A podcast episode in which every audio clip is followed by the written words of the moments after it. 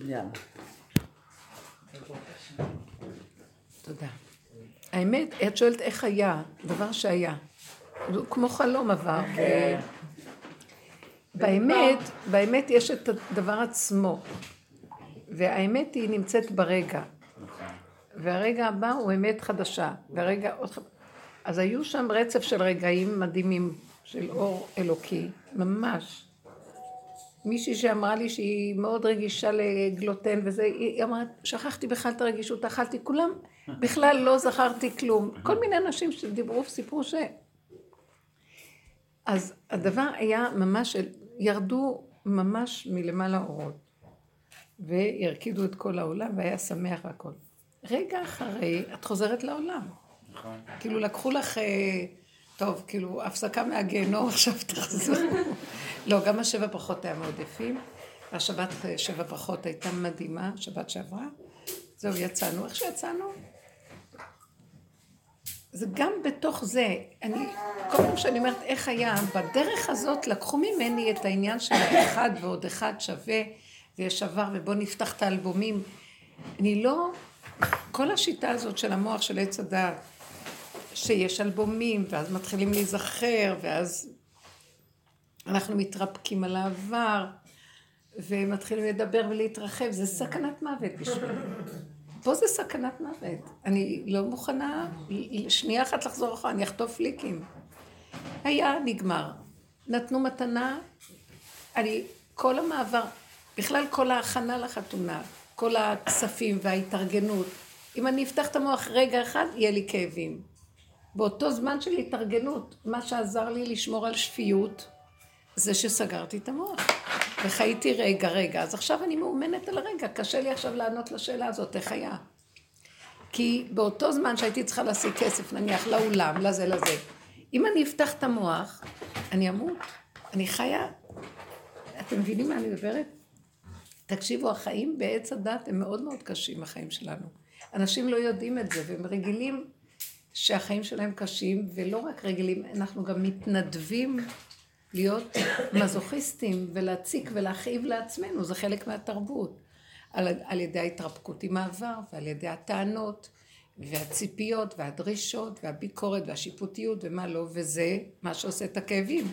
עכשיו אני רואה כאבים, פסניש, לא מוכנה כאבים. אז אם כן, תוותרי על כל התענוג הזה של ההתרפקות הדמיונית, על הדת הזאת ועל כל מה שמסובב אותה. לא וזהו. עכשיו תקשיבו, אני מסתכלת, אני לא מבינה שהייתה חתונה ונגמר. בכלל, זה כאילו לא היה ולא נברא. שהייתי צריכה לארגן המון כסף. לא היה ולא נברא. למה שישאר לי שריטות, ושאני אשאר בצלקות, ושיהיה לי רקורד של כאבים? סליחה, לא היה ולא נברא. כי יש כאבים בכל דבר. אז בוא נגיד, לא, בטח היה נורא שמח, אז תספרי לנו איך היה שמח. רגע, את יודעת איזה אור היה בחתונה? רגע אחרי כן מחזיר אותך לחיים. אמנם החיים שלנו כבר שונים ממה שהיה פעם, אבל... אז גם כאבים, בגלל שהיה נורא שמח, עכשיו יש כאב, לא רוצה. אז הרגע הזה הוא טוב לי, והרגע זה טוב. זה כמו להיות בטיול ולחזור לארץ. הרגע זה טוב לי, והרגע זה... וזהו, אני לא זוכרת מה היה. זה מוזר איך הכל נעלם כל כך מהר. החתונה נגמרה כל כך, הכל נגמר, הכל שבוע של שבוע, הכל נגמר מהר, זה שלי? כן.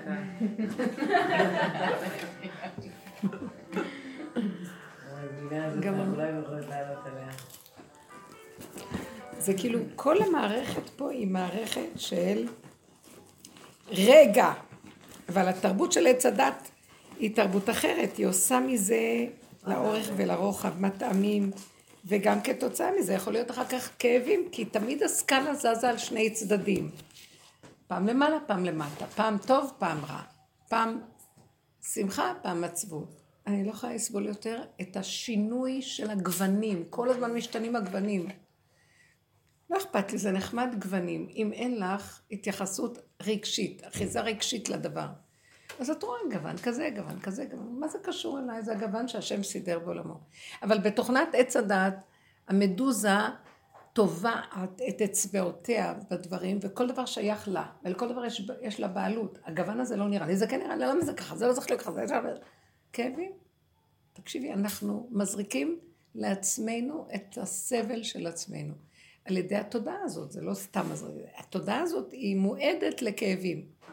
ומה שאנחנו עושים בשיעורים האלה, במשך שנים על גבי שנים, שכל הדרך הזאת שקיבלנו מרב אושר זה, תגידו, אין לכם מה לעשות רק למות מכאבים וצער, הגלות הזאת לא מסתיימת.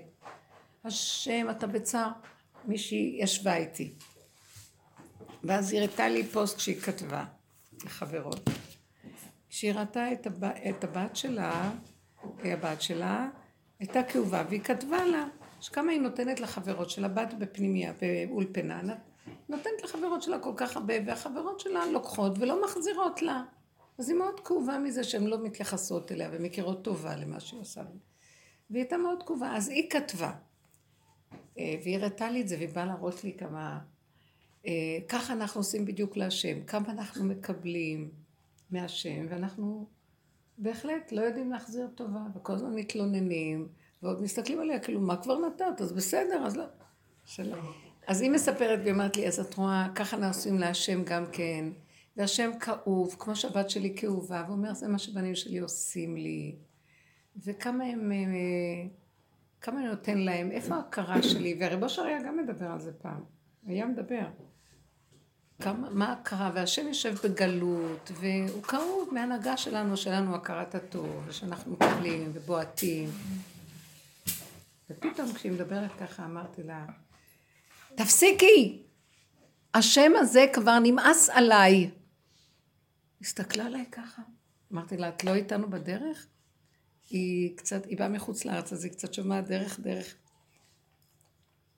אמרתי לה, אם השם רוצה להמשיך להיות עצוב, למה שאנחנו כאלה, אז שימשיך להיות עצוב. נמאס לי כבר מהשם בגלות. נמאס לי מהנהגה של הגלות. הנהגה של הגלות, אנחנו יוצרים אותה, ואנחנו מפרנסים את השם בגלות, שיהיה גם עצוב בגלות, ואחד מזין את השני, וכולם עצובים כל הזמן, ולי נמאס מזה, אני לא רוצה יותר הנהגה של גלות.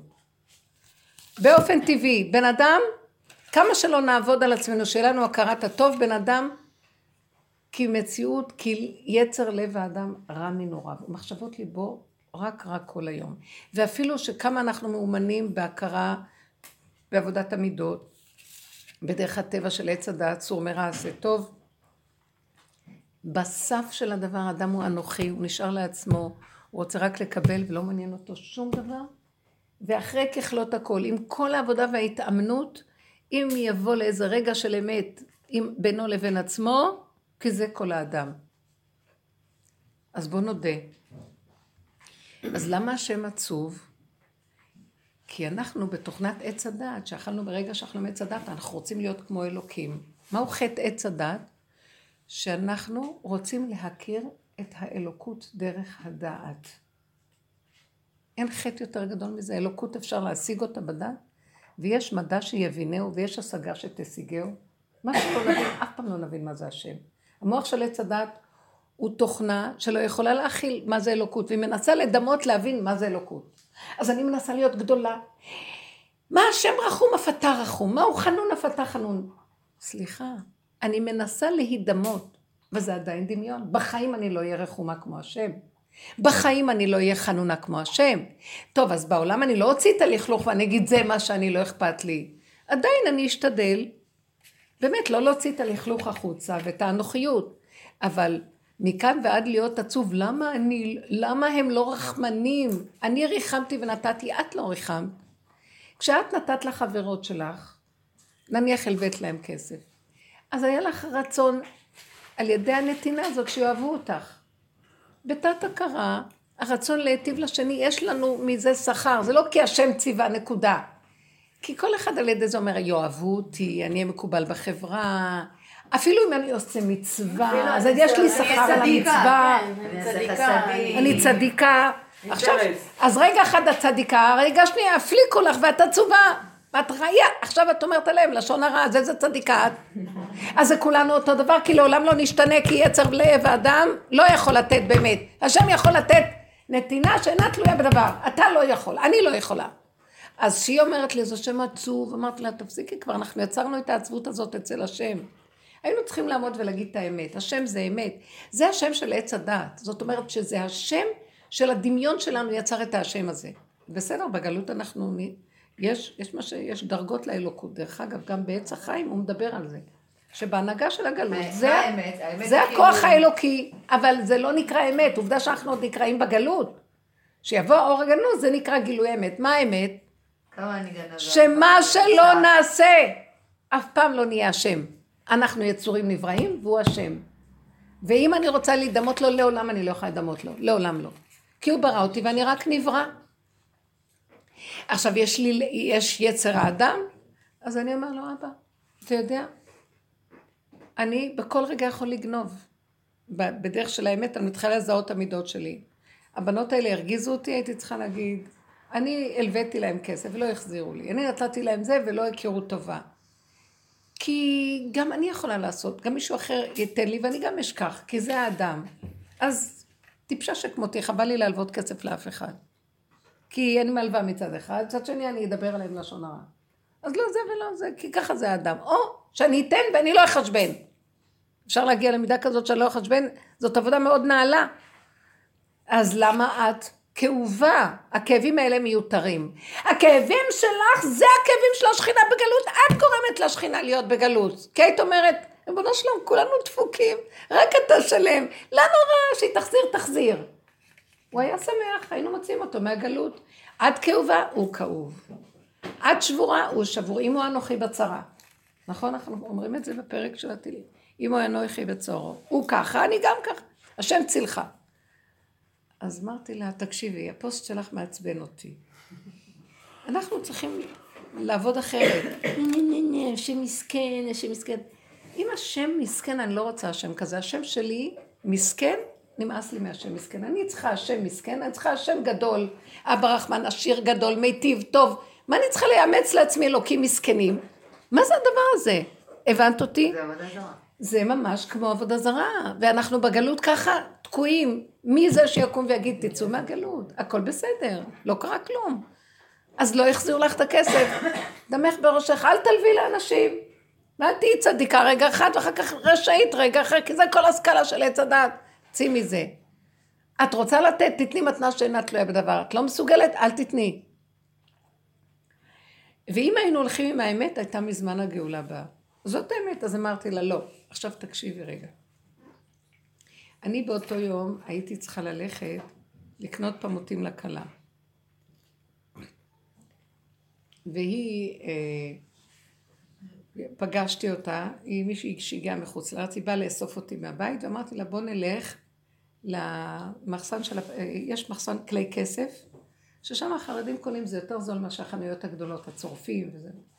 אז כשהגעתי לשם, מצא חן בעיניי זוג של פמוטות, והמחיר לא היה יחסית בסדר, הוא היה, אבל מה? הוא היה, פתאום היא מגלה, היא אומרת לי, אל תקני את זה, זה שרוט מפה, זה שרוט מכאן, ולא שמתי לב. אז אל תקני את זה. אז אמרתי לו, יש לך משהו אחר? אז הוא, הוא אמר לי, חכי, אני אלך לבדוק. חיכינו, המון זמן לקח, חזר בידיים ריקות. הוא אמר, זה האחרון שיש, והיא רצתה סוג מסוים שהיה נראה שזה מה שהיא רצתה.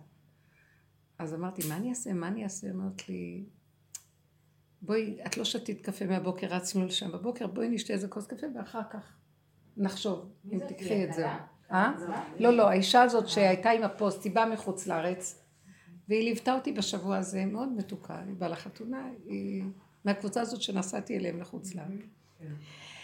אז היא, הבת שלה נמצאת כאן באיזה אולפנה, והיא כתבה לה את הפוסט הזה, את הכאב הזה שהיה לה, והיא כתבה על זה, תראו איך השם, מה שהשם באנגלית, ככה, תראו את השם וזה וזה, ואז אני, ישבנו שתינו קפה, ואמרתי לה, תקשיבי, נמאס לי מהשם כאוב, נמאס לי מהשם עצוב, נמאס לי מהשם בגלות. סליחה שאני אומרת את זה, אני כבר לא יכולה לסבול, אתם מבינים שאנחנו גורמים שהגלות לא נמשכת, כי אנחנו מזינים. השם אומר, השם, כתוב, ושב השם את שבותיך. לא כתוב והשיב. זה לא השם משיב אותנו מהגלות. אנחנו שבים והוא שב איתנו. ושב השם איתך. הוא שב איתך, אתה מקים אותו, הוא קם איתך. אתה משכיב אותו, הוא שוכב איתך. השם צילך ליד ימינך, זה הנהגה של עץ הדעת. ואני אומרת, השם, השם, תעזור לי, ואז אני צריכה 80 פעם לעשות כל דבר, ו-400 פעם זה, ו-300 אה, שיר השירים, וזה כדי שהוא יקשיב לי, ואז אני אכתוב עשיתי ונושעתי. תקשיבו, אני מדברת על האמת. זה הנהגה של גלות. מה זה גלות? שיש הסתרה של אלוקות, אז זה לא, זה לא אלוקות, זה הסתרה. ואז אני צריכה בכוח לחלום, והרבה פעמים את בכוח הזה בסוף אוכלת אותה, ואומרת, למה בך התפללתי, בסוף התחתנו, ועל כל אחד עצוב ורוצים להתגרש גם. אז שמה צריך את כל ההשתדלויות האלה? הקיצר אמרתי לה, מה, ההתבכיינות שלך על השם המסכן מרגיזה אותי, אנחנו כבר לא שם. באמת, ככה היינו כל... גם אני גדלתי על זה, סליחה. השם בגלות, ואנחנו עושים לו את הכאבים. יש איזה מקום שרב אושר דיבר על זה, והוא אמר ככה, על ה... יש מדרש שאומר, כל לילה השם קם בחצות לתיקון חצות. והוא קם ושואג על נבהו שחרב. ואומר, אוי לי שהגליתי את בניי בין האומות, אוי לבנים שגלו משולחן אביהם, ויושב ומתאבל. ואז הצדיקים קמים ומתאבלים איתו, תיקון חצות. יש מדרש כזה. ורב אושר היה אומר, אף אחד לא מבין שהקדוש ברוך הוא מחכה, מתי יקום אחד ויגיד לו, תפסיק כבר להתאבל.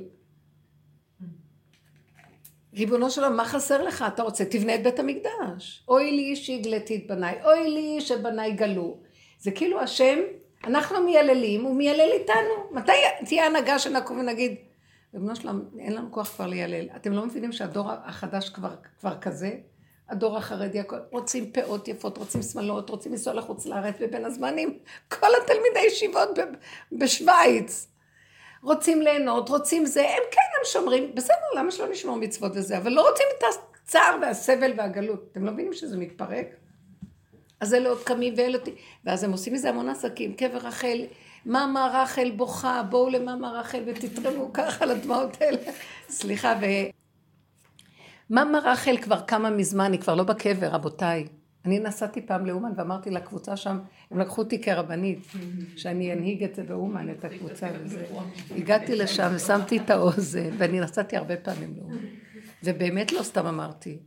היו שם אורות שקיבלתי כל הפעם, הסתכלתי, כלום, אני מרגישה ריק. אמרתי להם, רבותיי, הגענו לכאן, ואני אומרת לכם את האמת, רבי נחמן כבר עלה מזמן לארץ, הוא כבר לא פה. הוא התגלגל במחילות והוא נמצא. הם לא לקחו אותי יותר לקחת. אבל יש שמועה שבאמת כן. שמה? יש שמועה שאומרת, יש כמה צדיקים שלא מודים וגם לא מכחישים, שהעלו אותו לארץ. אז איך זה שהעלו את ה... אה, הם העלו אותו כבר? לא, אף אחד לא מדבר על זה. לא מודים בזה ולא מכחישים את זה, ומשאירים את זה ככה, ואומרים איפה שהקיבוץ נמצא הנשמה של הצדיק, אז לא נוגעים בזה בנושא הזה. עכשיו, אני לא מדברת סתם בשביל מה הנתונים ומה הממצאים. לא, אני רק אומרת שכאילו, מבחינת התחושה שלך. אני אגיד לכם, כבר נגמר כל התיקונים, וזה לא, לא רק אני אומרת, התיקונים נגמרו. אם אנחנו לא נסגל את הפסיכולוגיה של התיקונים, של ההנהגה החדשה, לא יהיה. אנשים, אני אגיד לכם, הגלות היא תלויה בבן אדם. יש אנשים שמתעוררים עכשיו, חוזרים בתשובה, אז הם צריכים קצת גלות. כי זה זכות להיכנס בגלות, ו... כן, לא היה להם עץ הדעת קודם, אז הם צריכים להיכנס במצרים, גלות מצרים, ועכשיו להיגאל וזה, לקבל עליהם תורה, ואחר כך... זה תהליכים, אז הם צריכים את רבי נחמן, זה, זה לעצמם הם צריכים את זה, אבל באמת, באמת, באמת, נגמרו התיקונים. יש עוד אנשים שחוזרים עכשיו, והם צריכים לעצמם את החוויה של הגלות, והמסכנות, והצער של השכינה, זה בסדר, אני קולטת את זה, אבל אם אתם מחפשים... עכשיו אמרתי לה, תקשיבי, השם שלנו הוא שם שטוב ומטיב, השם הרחמן, טוב ומטיב, הוא ברא את עולמו להיטיב לבריאותיו, רוצה להשפיע עליהם רוב טובה, והמסכנות הזאת, למה אמרתי לכם, לחתונה הייתי צריכה כסף, הייתי צריכה לדאוג מאיפה אני אקח מכאן מכאן, והיה לי רגע של מצוקות. וכל רגע שהייתה לי מצוקה אמרתי, אם את תתמידי במצוקה, השם שלך שאת כבר קשורה איתו, שזה האור של ארי חנפין, ייעלם לך. כי הוא רק עוז וחדווה במקומו. כשאת ברגיעות, במתיקות, הוא נותן. את נכנסת למצוקות, הוא אומר, טוב, אני זז. הוא לא יכול להשפיע עליך כשאת עם הישות של העצבות. אז רק ככה ראיתי ישועות. סיפרתי לכם. כן. הייתי בלחץ, במתח, כל הדלתות סגורות. אמרתי, טוב, אני הולכת לישון, לא הולך, לא הולך. איך שאני הולכת להתארגן, סתם לנוח קצת ולעזוב את המוח, טלפון מצלצל והכל מסתדר. אז אמרתי לה, השם שלי, אם אני צריכה השם, אלוקים, נכון? האדם הנברא צריך את אלוקיו. בשביל מה אני צריכה אותו? שיטיב לי? כי יש לו מפתחות שלי אין, שיפתח לי. שישפיע עליי שמחה וטובה, נכון? השם שלי שישפיע עליי גלות ואני אשפיע עליו עצבות ושנינו נזין את עצמנו, אני אגיד לכם את האמת, זו הייתה תכונת הגלות. אני לא יכולה יותר להכיל את זה. אמרתי לה, השם שלי נותן לי כל טוב. וזה יהיה השם. אז לכן הפוסט הזה של המסכנות של השם, ושאנחנו גורמים לו את המסכנות, אה, שאנחנו, שכל זה קרה כדי שנראה שגם הוא בכאבים. אמרתי לה, אנחנו גורמים את הכאבים, ואנחנו צריכים להפסיק לגרום את הכאבים. איך מפסיקים? שהבת שלך תגיד לחברה שלה, היא לא שילמה, לא צריך, מוותרת לה, פעם הבאה אני לא נותנת לה, אבל הרגע נגמר לי, לא עושה חשבונות. העיקר שאני אהיה שמחה. למה לי לבכות ולהיות עצובה שהם לא נותנים לי תשומת לב? הם לא נותנים לי כי אני עושה לא לשם שמיים באמת, אני עושה כדי לקבל משהו. אז אני עושה אהבה שתלויה בדבר, אני אתן לך הלוואה, תתני לי אהבה. לא נתת לי אהבה, אה. ואז השם יחד איתי, אה. לא נותנים לי אהבה. אנחנו גורמים את זה. אמרתי לה, אז תוותרי, אז תעשי, שלא על מנת לקבל שכר. ויהיה מורה שמיים עליכם, בסדר, אוקיי. קשה מאוד לבני אדם, אז אל תתני. אנחנו צריכים להגיד את האמת, השם אני ילד קטן שלא יכול לסבול לתת לאף אחד כלום. אתה רוצה שאני אתן, שחרר לי את התכונה הזאת, כמה אני אעבוד עליה ואני לא מצליחה. אחרי רגע אני לא יודעת איך אני נותנת נכון. למישהו ואני לא זוכרת שנתתי, וזה נכון. בסדר אם הוא לא יחזיר לי. כי לא שלנו פה כלום. הנהגה אלוקית שנכנסת באדם, עוזרת לו, ולא שאדם יכול להגיע לזה מתוך עבודתו. אנחנו עושים הרבה עבודה, אני אגיד לכם למה אנחנו עושים הרבה עבודה בגלות ועבודת מוסר. יש לנו אני ואנחנו צדיקים כדי להתיש את האני. בסוף כל הזמן, כל כך הרבה עבודה עשינו, נשארתי אותו זבל. לא השתנה. לא השתנה. אולי אפילו יותר גרוע. יותר גרוע. כי למה? כי גם הדמיונות נפלו. לא כן, הדמיונות שאני משהו. הדמיונות נפלו לי מי אני. כי סוף סוף הוא אומר לי מי את בכלל שאת חושבת. ולהגיד את האמת ולקבל את האמת זה שיוורון של התדמית החיובית של עצמי. ובסוף את מודה באמת, את אוספת את הכאבים ואת אומרת למה את כאובה? זאת האמת. האמת לא צריך להיות כאובים כי זאת האמת. אז גם את צוחקת בסוף, ועכשיו אומר שחררת אותי מהגלות. אז תעבדו ככה. ככה דיברתי עם האישה הזאת, אז היא קמה ואומרת, וואי, זה חזק. לקחה לי את היד, ושתינו קפה באיזה מתחם שם בממילה. המחסן היה במקום אחר, אמרתי לי בואי נשתה קפה, היא, היא רצתה, היא באה מחוץ לארץ, אני לא הולכת, אין לי זמן למקומות האלה. אחרי, היא מכניסה אותי לתוך איזה מקום, ויש שם חנות חדד של כלי כסף, היא אומרת לי, פה תקני. אמרתי לה, אבל אני כסף. אז היא אמרת לי, השם שלנו ייתן לנו. אמרתי לה, טוב. טוב, החלטתי, אני הולכת על זה וזהו. היא מוציאה פמות, שם הכל פמות. שתי פמותים עלו מה שפה עולה פמות. אמרתי לה, תקשיבי, אני יודעת, השם שלי הוא כל יכול. אז התחלתי להתבלבל. אז אמרתי לי, את אמרת, נכון? אמרתי לה, כן. אז אמרתי, ריבונו של עולם, אתה יודע מה? מה יש? אתה כל יכול, תסדר הכל, אין לי כוח כבר להסתובב, נשאר לי עוד יום אחד, לא היה לנו זמן לקנות, מחר חתונה. כן. אמרתי שאני, לא, זה היה לפני, אחרי החתונה, לפני השבת שבע פחות. אני חייבת להביא לה, לכלה, וזהו. פתאום המוכרת אומרת, יש לי פמות, משהו מדהים, ויש עליו 50 אחוז הנחה, כך שזה יצא, וזה הפמות שראיתי שם, עם עיצוב מדהים, וזה, כן, הלו, שתיים עולים שם אה, כמו אחד, ופה, אז אותו מחיר יצא, ונוסף, ועל הכל נוסף, היא הסתכלה אליי ואמרתי לה, טוב, תארזי לי את זה, אני אקח את זה. ההיא מזיזה אותי הצידה וחותמת היא את הכרטיס שלה. היא של מה? די, די. היא אומרת לי, אני מתפעלת מכל הסיפור. אני רואה שזה השם וגמרנו. התחלנו לרקוד, בייחוד אני רקדתי. אמרתי, בוא נאמן, השם צדיק, חכם, עשיר, כל טוב יש לו, למה אנחנו מסכנים אותו? כי אנחנו מתים על המסכנות, אוהבים את זה, לכי תוציא מאיתנו את המסכנות. חתמנו ברית עולם עם המסכנות, מאוד קשה לזה. אבל אני רוצה רגע, את דיברת כאילו על זה שאנחנו מסכנות, כאילו חיים את המסכנות, ואנחנו בכלל אנשים תחת הקללה של... וכאילו גם בזוגיות יש את כל העניין הזה. בכל דבר. ועוד גם תחת הקללה. העיקרון כל הזמן עובד לאורך כל הכיוונים. מסכנות עם הילדים האלה שלי, כמה השקעתי בו, מה נהיה לי ממנו, אז אל תשקיעי בו. תשקיעי, כי לקח נוצר. צריכים לתת לילדים. כי זה חלק מהתפקיד. אבל הציפייה לשכר, נכון, היא ציפייה קשה מאוד. כי כאילו, מצב. משהו, כאילו... אותו דבר זוגיות, כמה אני אעשה בשבילו, מה הוא נותן לי? תעשי כי כיף לך לעשות, לא רוצה, אל תעשי. אז מה?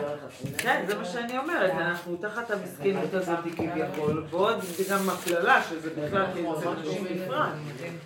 שאנחנו עוד אה, שבויים בקללה, אז בכלל. ממש.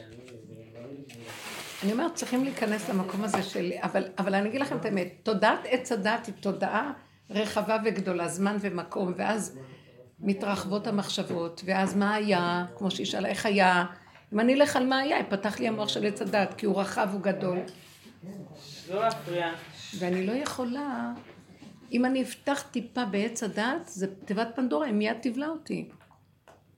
כי אני רוצה, הכלל של האלוקים, האור החדש שזורם לנו, הנהגה חדשה, זה אותו השם, חס ושלום. זה רק הנהגה של גלות, וזו הנהגה של... ההנהגה היא צריכה להיות רק מתחדשת, חדש. אז הרגע הוא מחדש אותך, כאן ועכשיו. הרגע, והרגע, והרגע. את רגע מתיישנת, נהיה אלוקים של גלות. כי הגלות, את גלינו, גלינו מארצנו, גלית מנקודת האמת מהרגע. והתרחבת לכיוון מהרגע. אחר. גלית מהרגע. נכון. תחזרי לרגע ותהיי שם, אז אין גלות. יש מיקוד וריכוזיות של כאן ועכשיו. נקודת. הזמן הכי קצרה היא היחידה של עכשיו. ההווה, הרגע, ויש בה רגיעות. רגע, רגיעות. התרחבת, דמך בראשך. נחשים ועקרבים, חיות טורפות, ימים ונהרות. לכי, ת- ת- תחצי את זה. תתמודדי. לא, זה אני הדמיון חושבת על נפתח. משהו, נגיד, שכאילו, נגיד, אם היה לי כזה מקרה, אז זאת אומרת, אה, טוב, בואי נלך לקנות, אה, בואי בואי נלך לשתות קפה, עכשיו כאילו נעצור רגע, אז יש תמיד את העץ הדת הזה שקופץ. טוב, לפני שאני אשתה קפה, אני רוצה לקנות, אני רוצה לגמור מזה, די, אני רוצה, כאילו, רוצה לגמור מזה, בוא נסמן על זה וי, אחרי זה אני אשתה קפה, עכשיו אין לי כוח לשתות, אני לא יכולה, לא, אין את הלהרפות הזה, את מבינה? ואז את הולכת, קונה אותו אותו רגע, לא נורא, עם שריטה לא ישימו לב, אני אנקה עם זה, אני אשים לב. את רואה אותו בחמישי אחוז, איזה מטומטמת אני, עכשיו איך אני מחזירה, איך אני... אז זה עץ הדת. כל הזמן הסבל הזה, כאילו. זה עץ הדת, הוא זה משתנה, רק מלא גוונים. השם גדול, עכשיו בא לי לשתות, בא לי הרגע לשתות, הרגע לא בא לי לקנות את זה, הרגע לא בא לי לקנות את זה, אבל אין לנו, זה משתלט את יודעת עלינו, זה משהו? כאילו זה נורא. לכן הדרך שלנו היא לרדת מהדת ולהיכנס לבשר. כל הדרך כן, בדיוק, הזאת, הבשר רוצה לשתות, יאללה, לא תשתות, מלמד פרמוטים, לתשובות. יגיעו, הוא יביא את הפרמוטים, לא אני.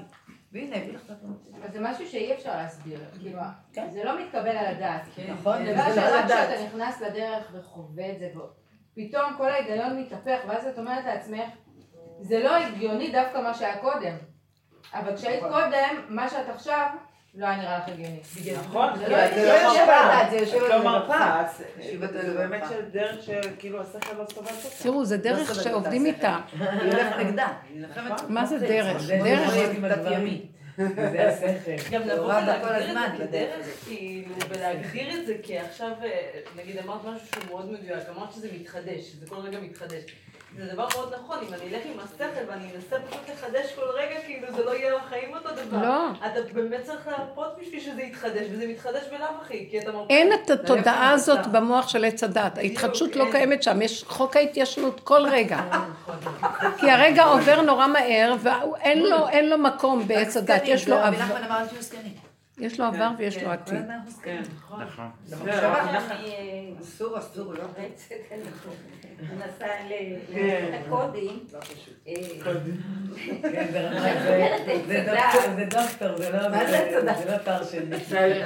זה רפרש רבצן. יש פה שתיים חדשות, אז איזה ואת רפרש. הן לא חדשות. אם לא הם הגיעו? עכשיו אז הן קרובות. גם. אה, בסדר. מתחדשות כל רגע. בדיוק. אה, עץ הדעת, בשני משפטים, לא... איך... מה הוא? למה כן. את מתכוונת? תמיד השורשים של, הד... של הדרך שלנו, הם אה, מדברים על כך שהכל ה... אנחנו נמצאים תחת אה, הדמיה. כאילו שירכיבו עלינו איזה משקפיים ודרכם אנחנו רואים את החיים. מרגע שהאדם הראשון אכל. מעץ הדעת, שהשם אמר לו, מכל עץ הגן אכול. תאכל עץ הדעת, טוב ורע לא תאכל. אז גם אפילו הטוב שלו הוא לא הסכים לו שיאכל. לא שאת הרע, תאכל את הטוב. אל תיגע בו, אל תיכנס לתחום שלו. מרגע שאכלנו, התלבשו עלינו משקפיים של דואליות, אני אגיד לכם מה, מה התכונות של, אמרנו, אנחנו הרבה ניתחנו את זה, כי למדנו מה זה עץ הדעת. אנחנו תחת חוק בכדור הארץ של תודעה שהיא דמיון, שקוראים לה אני. קוראים לי אני. אה, לא ברור מה זה אני הזה לאף אחד. אז האדם מנסה להגיד, אני גבוה, אני נמוך, אני, הוא מתאר את האני שלו בכל מיני צורות. אני בן למשפחה כזאת וכזאת, אני קוראים לי כך וכך, לי יש מקצוע כזה, זה עדיין לא מסביר מה זה האני הזה. האני, הוא קשה מאוד להגדיר אותו, והוא לא קיים בכלל. הוא דמיון הדמיה עצמית של קיום. ובאותו רגע שהם אכלו, נהיה להם תחושה עצמית. מה היה להם לפני כן, לפני שאכלו מעץ הדת והיו בגן עדן? לא הייתה תחושה עצמית, הייתה שכינה מתהלכת בתוכם.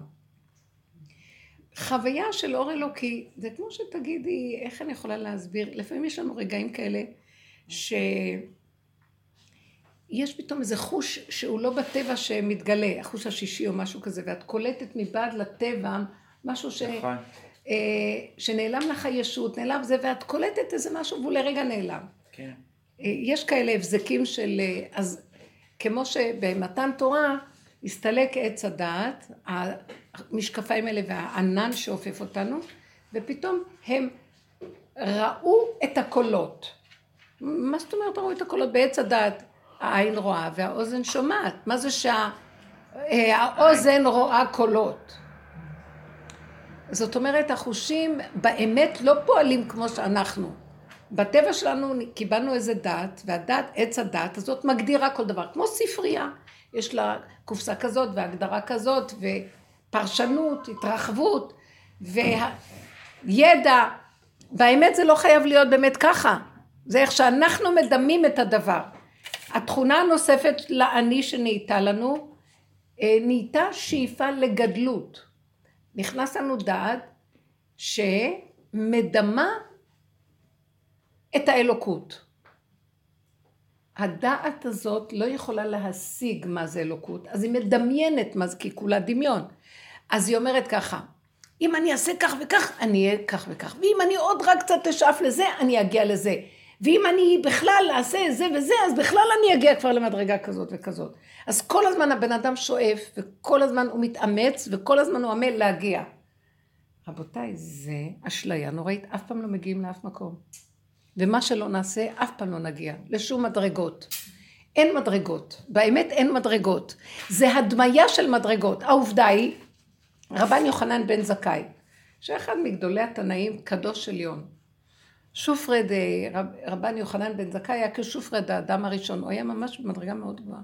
לפני שהוא נפטר, הוא, כל התלמידים סובבים את מיטתו, והוא, והוא מתחיל לבכות, ואז אומרים לו, רבנו, למה אתה בוכה? אז הוא אומר, אוי ואבוי לי, אני לא יודע באיזה דרך מוליכים אותי. אני עומד עכשיו לצאת מן העולם, ואני לא יודע באיזה דרך. אז אומרים לו, רבנו, עד כאן. אם אתה בוכה, הרגת את כולנו. מה זאת אומרת שאתה לא יודע? אתה צדיק, נשגב, תלמיד חכם, אה, מקובל אלוקי, כל המידות הכי גדולות. איך אתה לא יודע לאן מובילים אותך? אומר, הלוואי, אתם בכלל לא מבינים שאני, עם כל מה שעשיתי פה, עוד לא יודע, כמו שאומר קהלת, האם רוח האדם עולה למעלה או יורדת למטה? אנחנו לא יודעים כלום. עם כל זה שהוא חקר ומעשה מרכבה וידע את שמות המלאכים ועשה תחיית מתים ומה לא, יכול גם להגיע אחרי שיוצא ויגידו לו סליחה תרד שמאלה שלוש נתיבות מכאן למי אחר כך אני לא יודע איפה לוקחים אותי והוא התחיל לבכות וכולם גאו בבכייה ואמר להם מכאן הבן אדם מה שהוא לא יעשה תמיד שידע נתנו לו אפשרות בעולם הזה לעבוד, להשיג, ללמוד, לעשות מעשים, להגיע למדרגות גם. באמת, שהוא יוצא מפה, אף אחד לא יעמוד ליד בורא עולם ויגיד, יש לי מדרגות. ברגע שאתה עומד ליד האור הזה, הכל מתבטל. מי יכול לומר, יש לי משהו? והוא ידע את זה, לכן הוא נבהל. נכון, אני יוצא מהעולם, אני, אני אעמוד אצל, לפני בורא עולם, אני יכול להגיד, יש לי משהו לפניו? אני לא רוצה לבוא לפניו עם כלום, לכן אני באה עם הכלום שלי והחרדה. היראה יותר טובה לי לבוא עם היראה. וזה דבר שאנחנו פה מדומיינים הרבה, אבל מי שיודע את האמת, עכשיו, אז טוב, אז אם אני יודע שאני לא יודע כלום, אז יותר טוב לי לא לעשות שום דבר. לא. תמשיך לעשות. תתני לה הלוואה לחברה. כי יש לך כסף, היא ביקשה ויש לך. תני לה. אבל אל תצפי ותדרשי ממנה. תגידי את זה על מנת להחזיר. תכתבי פתק, ואם היא לא תחזיר, גם כתוב בתורה יש מצווה, לא תהיה לו כנושה. נכון. אל תכריח אותו, ואולי אין לו להחזיר לך. תראה מתי שיוכל שיחזיר. אז ברגע שאתה נותן הלוואה, אתה גם תדע, יאללה. וגם לא בטוח שזה חוזר. לא משלך גם. כשבן אדם באמת נמצא בדרך באמת, שנזכה, נכון. אתה גם יודע שלא משלך אתה נותן לא ממילא. אז מה זה, מה אתה בכלל נושב? עכשיו, קשה לנו באמת לאמץ את זה, אני עמלתי, אז מה זה לא משלי, זה שלי, והתורה אומרת, כן, ניקח אותו לבית דין, התורה של עץ הדת. כן. לא. אבל באמת, בתורת הלוחות הראשונים, בוא נחזור לשאלה שלך. לפני חטא עץ הדת, אדם אמר, הכסף הזה לא שלי, אז אני אתן אותו, כי במילא מה שהגיע אליי זה לא שלי, ומה שחוזר ממני, אני גם, הוא לא, לא, לא התאמץ בגן עדן על כלום, כי השם דרכו היה פועל ועושה הכל, כמו שכתוב, מלאכתה נעשית על ידי אחרים הצדיקים, לא מרגישים את המלאכות שלהם. אז לא הייתה לו ישות אני של מאמץ, עמל והגיע, והקללה, בזה אפיך תאכל לחם, אז לא היה לו כלום, מה אכפת לו, מגיע אליו, מישהו ביקש משהו, אם, אם מישהו הגיע, כשהגיע, מישהו נתן לי איזה סכום, באותו, אחרי חצי שעה מישהו דופק בדלת, שמע, אני צריך זה וזה. היה לי כזה דבר. הגיע אליי סכום כסף גבוה. והייתי צריכה אותו למשהו, אבל לא עכשיו מיד. חצי שעה אחרי זה מישהו דופק בדלת וביקש את אותו סכום, 50 אלף שקל, יש לך אולי להלוות לי? אז אני לא רציתי לתת 50 אלף שקל. אבל ראיתי שהחמישים הגיעו אליי על מנת שההוא יגיע, על מנת שאני אתן, כנראה לא צריכה את זה כרגע, אני לא יכולה להגיד לו לא. כתבתי פתק, הוא כתב לי פתק ונתתי. לא יכולתי להגיד לו. ואני מקווה ש... אבל זה המהלך. ועכשיו אני צריכה לסגור את המוח, כי אם אני אתחיל לחשוש, יכול להיות שאת אשר יגור אותי שלא יבוא לי. לא לזכור, לא לחשוב, לא לדעת, לא זה, אני איתך. נשלחתי עליך, עליך הורגתי כל יום. תעשה... אני שלך, תרחם עליי. אז זה יותר טוב לבן אדם, כי הבן אדם כשהוא מתנתק מהכוח העליון הזה, הוא אכול כל היום בכאבים, בדאגות, בפחדים וחרדות, בכעסים ברוגזים. עכשיו, עץ הדעת גורם לנו את חשיבת עץ הדעת שהתנתקנו מאותה הנהגה אלוקית, ונכנסנו לאני. עכשיו, האני הזה צריך להרים את השק. כן, אני יכול, אני הולך, אני עובד, אני לומד, אני כאוב. הוא עשה לי, החשבונות רבים, השם עשה את האדם ישר, והם ביקשו חשבונות רבים. הנהגת עץ החיים זה הנהגת ישר. היא הנהגה שלא משתנה, אין לה גוון ואין לה שינוי. היא מתחדשת וכל הזמן היא חדשה. הנהגת עץ הדת מתיישנת, הכל התרחב, נהיה זמן ומקום, הכל התרחב. יש אני ויש אתה ויש הוא ויש הם, אז האני כבר התרחב לכל ההטיות. קודם לא היה אף אחד, היה אין עוד מלבדו, והם היו יצורים שלו בגן, שגם חוו אותו בתוכם. אז הם לא באו בטענות למה זה, למה לא זה, למה כן זה. איך שאכלו מעץ הדת ישר טענות, ישר חרדות, ישר פחדים. השם שואל אותו, אכלת מהעץ שאמרת לך לא לאכול? אז הוא, האישה שנתת לי אכלה. קודם בכלל לא היה מחשבה להאשים מישהו, כי אין עוד מלבדו, הכל זה השם. למה אין, אין השם? פה פתאום נהיה, נעלם השם הזה, ונהיה הסתרה וחושך, ונהיה אני. עכשיו האני הזה מלא חרדות, כי הוא לא רואה את השם. אז יש לו הדמיה, אני לבד בעולמי, ואם אני לא אתגונן, אז מה יהיה איתי? ואם אני לא אשמור לעצמי, מי ייתן לי אחר כך? ויש אחר כך, ויש עבר, ועכשיו מה יהיה? אז זה כל הכאבים שיש לנו. ההנהגה הזאת חייבת עכשיו, סוף הדורות, להתחיל לפרק אותה ולהחזיר אותה לשורשה. זה מה שאנחנו עושים. אנחנו אומרים שאליהו הנביא יבוא ללמד אותנו דרך תשובה איך לפרק את התודעה הזאת, כדי להיכנס לתודעת עץ החיים. שזה המקום הזה של אחרי הרבה עבודה מגיעים. יש לי רק את הרגע הזה. אני לא מציאות בכלל. אני עובדת עם סיבות, השם ירצה יביא, לא רוצה ש... אז אני הולך עם הסיבה. מה, איפה הסיבה? אני לא, במוח לא רואים סיבות. ת- תוכנת עץ הדת לא רואה סיבות. צריכה לסגור את המוח והבשר רואה סיבות. מה ראיתי? אני רציתי לקנות פתאום שריטה. והיא אומרת לי, את לא קונה דבר כזה עם שריטה. אני גם רציתי לקנות עם שריטה. כי כבר רק אבל גם להיפטר, הוא רק גם להיפטר. מי שיעצור אותך. כן. כן. אז הוא שלח אותה, והכל... עכשיו נלך לשתות קפה, נלך, ובאמת אני גם רציתי להיפטר מהדבר הזה כבר, ויש לה אוטו, והיא לוקחת אותי, בשמה עכשיו אני אדע מה יהיה. נכנעתי, אמרתי תלכי איתה, זו סיבה. כי האמת שהגוף שלי היה תשוש ולא היה לי כוח להתנגד והמוח שלי נופל לי.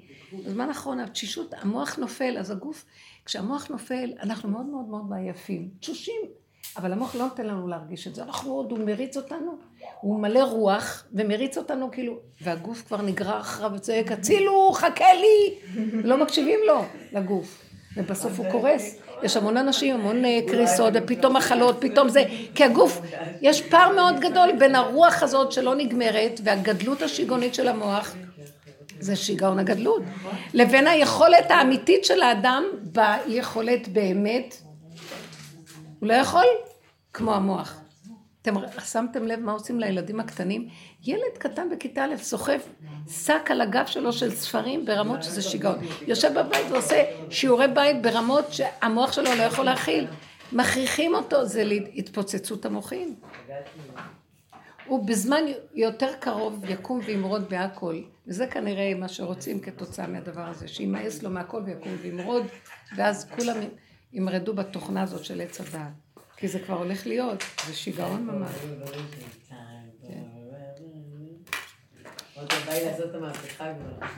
אבל את יודעת מה הבעיה שלנו? אנחנו במצב יותר קשה משמי שהתחלנו את הדרך והתחלנו לפרק, אז אם המוח מתרחב זה כאבים נוראים. אז לכן אסור לנו להתרחב. כי זה לא כמו שהיה קודם. כן, נכון. נהיה יותר גרוע. היה לנו גבול היסטרית כזאת. מאה אחוז, מאה אחוז. אי אפשר לחיות בעולם הזה. מאה אחוז. אי אפשר. מכריחים אותנו, אנשים לא יוותרו על עץ הדעת. אותנו מכריחים להיכנס לזה. מושכים אותנו, כתוב, השם קנני ראשית דרכו, ביציאת מצרים נתן לנו את הישועות ואת הניסים ואותות ומופתים ומה לא הוציא אותנו, כפה לנו הר כגיגית, אמר, פה תהיה קבורתכם. אבל בהתחלה הוא קנה אותנו עם כל מיני פיתויים כדי שנצא ונהיה, אה, נלך אחריו. אותו דבר הדרך הזאת, בהתחלה יש בה הרבה אורות ודרך, והדרך מאוד מהירה והאמת היא מדהימה ואנחנו רוצים ללכת בה. ואחרי כמה זמן אנחנו רואים, וואו וואו וואו, נכנסנו עמוק עמוק, דרך חזור אין. ואם אנחנו נפתח את המוח ונרצה להתנהג כמו שהתנהגנו קודם, נחטוף אותה בגדול. אז אין לך ברירה, רק להתעקש, תסגור, ולהגיד, כאשר עבדתי, עבדתי, ואת פתאום מגלה את האור הכי גדול שם. אור יקרות של אמת פשוטה. אבל את חייבת להיזהר, זה מה שאמרתי, היא שאלה אותי, איך היה בחתונה? נבהלתי מהשאלה. אני אתחיל להגיד לה איך היה? אני לא זוכרת בכלל איך היה, ואיך שמחתי שנגמר הכל. כל רגע אני שמחה שכל רגע מת מחדש. יש לי רגע חדש. מרגע שנולדתי אני רוצה שהעולם, שהכל ימות כל רגע. ועכשיו אני צריכה להחיות את מי שכבר מת? זה קשה, תדעו לכם, באמת אין כמו הרגע, כי קטן, הרגע הוא קטן, והוא עכשווי. ואת יכולה להכיל את הקטן, אבל עכשיו לפתוח את כל מה שהיה, מי בא, מי לא בא, למה לא באו, מה היו, מה הביאו, לא, לא לדבר כלום, אני לא רוצה כבר... מי, ש... מי צריך את זה בכלל? מי שהיה היה, מי שלא היה גם טוב. כל, הכל טוב, ואיך שזה, טוב שזה נגמר, והיה נפלא, היה אור. ברוך השם, תודה רבה, שלום. הלאה, קדימה, קדימה, הרגע הזה הוא חשוב יותר מהכל בעולם. כיף לי. תדעו לכם, זו מעמסה לא פשוטה להיכנס לחתונה של כל כך הרבה אנשים, וכל מיני סוגים היו. היו כל הסוגים שבעולם. אני מכירה רובדים גדולים של כל מיני. כל המשפחה הליטאית הגדולה והחשובה שלי, וכל המשפחה של הכלה. כל מיני חשובים מכל מיני כיוונים, וכל מיני חברים שנלווים, וכל מיני מזוכניקים, וכל מיני... הכל היה, היה מדהים, ואחדות לא נורמלית. וירדו העליונים לרקוד עם התחתונים. זה היה משהו ממש מדהים. אז עכשיו, מה היה קשה? שאני צריכה לגשת לכל אחד ולהתייחס ולהגיד מזל טוב, אני הולכת להתפוצץ, אני מתה, אין לי כבר כוחות לכל כך הרבה פנים ואנשים. אני, אני משוגעת שיגעון הגדלות, שאני צריכה להכיר את כל העולם ולהגיד שלום לכולם ולחבק את כולם, ונשיקות, עזבי עכשיו, הנשיקות גמרו עליי. תורה, ספר תורה. כולם חייבים לנשק. תקשיבו, זה קשה הנשיקות האלה. חמודות כמובן. ברור. אז עכשיו שהיא אומרת לי איך היה, מתעורר לי הכאבים האלה. אני תמיד אוהבת, כשאני אומרת, אני- ריבונו שלום, תן לי להיכנס לחופה, ואחרי זה להימלט לארומה מהדלת האחורית וללכת לשתות כוס קפה בארומה. מי צריך יותר מה... תקשיבו, לחתן זה לא דבר פשוט. אלה שהמחותנים. בקיצור, הכל אבל יצא טוב, נגמר, הייתה שמחה גדולה, מישהו הרים את הכל. אז לכן אם אני אפתח את המוח למשהו, לא כדאי, כדאי תמיד לזרום עם העכשוויות. מישהו מרגיז אותי. הרגע שהוא הרגיז אותי, אני יכולה לפתוח, אני אלך לאיבוד.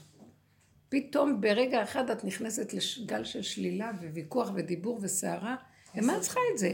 אז היה לך רגע, אפילו אם נפלת לרגע, תקומי כמה שיותר מהר, נזכרת שאת בסכנה כי תרגישי את המצוקה. היה לנו תרגיל שאמרנו ברומטר המצוקות. שימו תמיד את ה... יש משהו שמרגיש מצוקה, תתחילו לשים לב אליו. ואל תעזבו אותו, כי הוא יחזיר אתכם מיד אחורה. מה- אנחנו רחוקים? מברומטר המצוקות, כי המוח שלנו, הוא עף? קדימה, אז עוזבים. כאילו עוזבים את הירידה. יש לך כאב על משהו. תשימי לב לכאב, תחזיקי אותו חזק ותגידי, מותק, זה השכינה בתוכך, היא בצער, בואי תשחררי אותה מהצער. זה לא אפילו את עצמך, זה את השכינה, בסדר? את זה היא, את במצוקה, היא במצוקה. אז עכשיו עזבי את עצמך, כי עץ הדעת יגיד לך, כן, ויצדיק למה את צריכה להיות במצוקה.